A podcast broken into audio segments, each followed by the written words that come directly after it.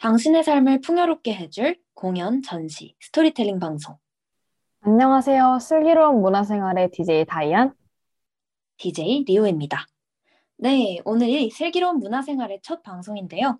앞으로 저희 방송이 노래 제목처럼 입소문을 타고 popular 해지길 바라는 마음에서 뮤지컬 위키드의 popular 오프닝 곡으로 들어봤습니다. 오늘은 프롤로그로 여러분을 만나게 되었는데요. 영화 방송에서는 앞으로의 슬기로운 문화생활, 줄여서 슬문생 방송을 어떻게 꾸려나갈지에 대해 간단하게 이야기 나눠보려 합니다.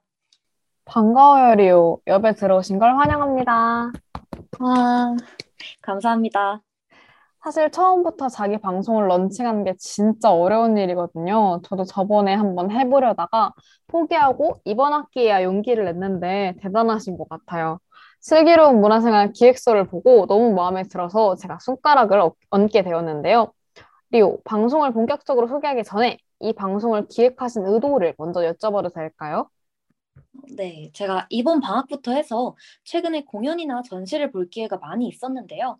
공연이나 전시를 보고 나면 그 본 것에 대한 감상이나 여운이 남잖아요. 공연이나 전시를 볼 때마다 이런 것들을 다른 사람들이랑 같이 나눠보고 싶다 이런 마음이 들기도 했고 정말 좋았던 공연이나 전시는 제가 많은 사람에게 추천해주고 싶다 이런 생각이 들었었어요. 그래서 좋은 건 같이 보고 같이 나누자 이런 뜻으로 슬기로운 문화생활을 기획하게 되었습니다. 이번 방학이면 두세 달 정도의 꽤 짧은 시간인데 인상 깊은 공연이나 전시가 많았나 봐요. 방송에서 다루기는 어렵겠지만 짧게라도 어떤 작품을 보러 다니셨는지 소개해 주시면 좋을 것 같아요. 개인적으로 제일 기억에 남는 공연이나 전시라면 어떤 게 있을까요? 어, 이제는 끝났지만 공연은 뮤지컬 팬레터가 가장 인상적이었고요. 전시회는 앙리 마티스 전시회가 기억에 남네요. 특히 이 둘을 보면서 공연 전시를 다루는 그런 라디오를 진행해보고 싶다는 생각을 했었고요. 팬레터 같은 경우는 김유정, 이상 등의 일제강점기 문인들을 모티브로 한 뮤지컬이었고, 앙리 마티스 전시회는 작가의 인생과 작품 세계를 전체적으로 보여주는 전시회였는데요. 이 둘을 보면서 공연의 등장인물이나 전시의 작가와 관련된 백그라운드 스토리를 다뤄봐도 좋겠다는 생각도 들었었어요. 아, 저도 예전에 좋아하는 배우가 나와서 뮤지컬 팬레터를 본 적이 있는데요. 전체적으로 잔잔한 분위기지만 시대가 아주 잘 묻어나 있기도 하고 무엇보다 아주 감동적인 작품이었던 걸로 기억해요.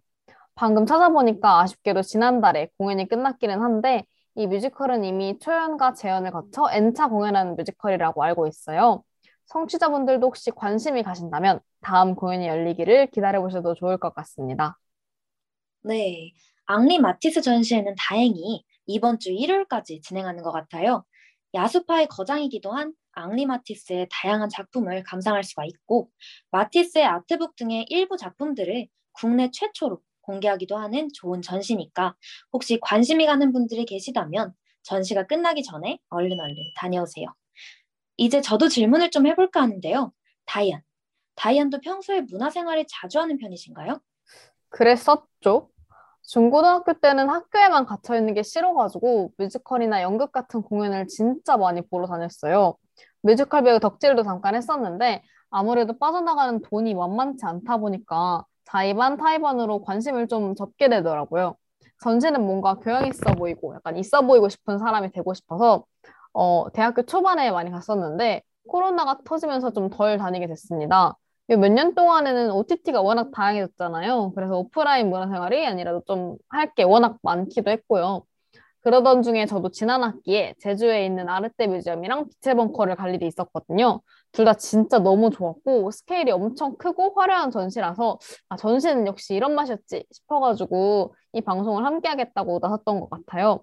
아무리 태블릿이 커도 사실 오프라인과는 비교할 수가 없는 그 실물의 위용이라는 게 있더라고요.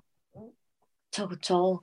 온라인으로 다양한 작품을 접하는 것도 정말 좋지만 그게 오프라인으로 식물을 직접 보는 걸 따라갈 수는 없죠. 정말 실물 작품들 속에는 어떤 아우라가 담겨 있는 것 같아요. 그렇다면 리오, 혹시 앞으로의 방송에서 다루고 싶은 전시나 공연이 있나요? 어, 저는 전시회 같은 경우는 앙리 마티스, Life and Joy처럼 실물 화가의 작품을 볼 수 있는 그런 전시회나 아니면 내 이름은 빨강머리 앤처럼 유명한 동화를 테마로 한 그런 전시를 보는 걸 가장 좋아해서 이런 종류의 전시회들을 다뤄볼 수 있으면 좋을 것 같고요. 연극이나 뮤지컬은 제가 보기 시작한 지 얼마 되지 않기도 했고, 제가 연극, 뮤지컬 그 자체를 좋아하는 편이라서 정해진 취향은 따로 없고 다방면으로 다뤄보고 싶습니다. 아, 5월에 제가 뮤지컬 데스노트를 볼 예정인데요. 인기 있는 뮤지컬인 만큼 데스노트도 방송에서 한번 다뤄보고 싶네요. 다이아는 어떤 전시나 공연을 좋아하시나요? 저는 예전에는 화려한 전시를 좋아했어요. 그냥 가기만 해도 너무 예쁘고 멋지고 내가 전시에 다녔구나 하는 느낌이 드는 전시들을 좋아했는데 나이도 좀 들고 이제 전시를 다녀왔는데 생각보다 그렇게 지식이 늘지는 않았던 경험을 몇 번 하고 나니까 스토리가 있는 전시를 좋아하게 되더라고요. 그래서 가기 전에 좀 공부하고 하는 게 훨씬 더 재미있고 뭔가 아, 이 전시는 이런 메시지를 주고 싶어 하거나 주고 싶어 하는구나 하고 이제 기획자의 마음으로 확실하게 알 수 있는 그런 전시 같은 걸 좋아하게 됐습니다. 그런 의미에서 여러분 제주도를 가신다면 꼭 빛의 벙커를 가보세요. 진짜 조금 비싸지만 제 친구들이 전부 다 너무너무 좋다고 했을 정도로 정말 잘 만들어진 전시입니다. 공연 같은 경우에는 웅장하고 어두운 걸 좋아해요. 추리, 살인, 스릴러 장르는 대부분 다 좋아하고요. 뮤지컬은 이제 오케스트라 음원이 있고 이제 주인공이 자아 분열을 한다든지 아니면 사람을 죽인다든지 살린다든지 하는 그런 크고 진한 공연이 좋은 것 같아요. 어, 그것도 너무 좋네요. 앞으로 방송 회차가 많이 남아 있으니까 여기서 정말 다양한 공연이나 전시를 다뤄볼 수 있었으면 좋겠어요. 이제 아이스 브레이킹은 어느 정도 된 것 같으니까 본격적으로 저희 슬문생에 대해 소개할 시간이 된 것 같아요. 슬문생은 한 달에 두 번, 격주 월요일 8시에 1시간 반 정도 진행되는 방송인데요. 1시간에서 1시간 15분 정도는 녹음 방송으로, 나머지 시간은 실시간 방송으로 진행합니다. 그렇다면 방송이 어떻게 구성될 예정인지 보다 자세하게 소개해 주시겠어요, 리우? 네, 슬기로운 문화생활에서는 전시와 공연을 서로 다른 구성 방식으로 진행해 보려 합니다. 먼저 전시회를 다루는 주에는 전시회 주제와 관람 일시, 휴관일, 전시회장 위치, 가는 방법, 해당 전시의 특색, 전시 도슨트 등 전시의 전체적인 정보에 대해서 소개하면서 방송을 시작할 것이고요.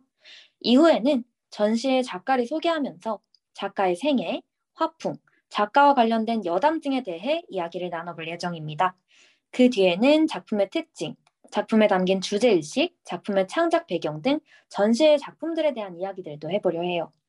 시간적 여유가 된다면 전시의 주제와 이어질 수 있는 다른 전시에 대한 소개나 화가, 작품에 관한 소소한 알쓸 신작들도 나누어 보려고 해요.